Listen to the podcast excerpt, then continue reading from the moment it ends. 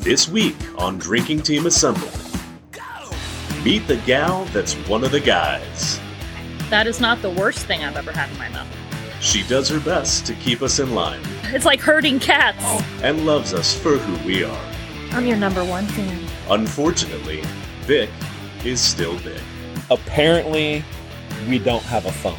Tune in this Thursday for episode 4 of Drinking Team Assemble. Check out our Where to Listen post on Facebook at Drinking Team Assemble for a quick link to your favorite podcast app. And thanks for listening.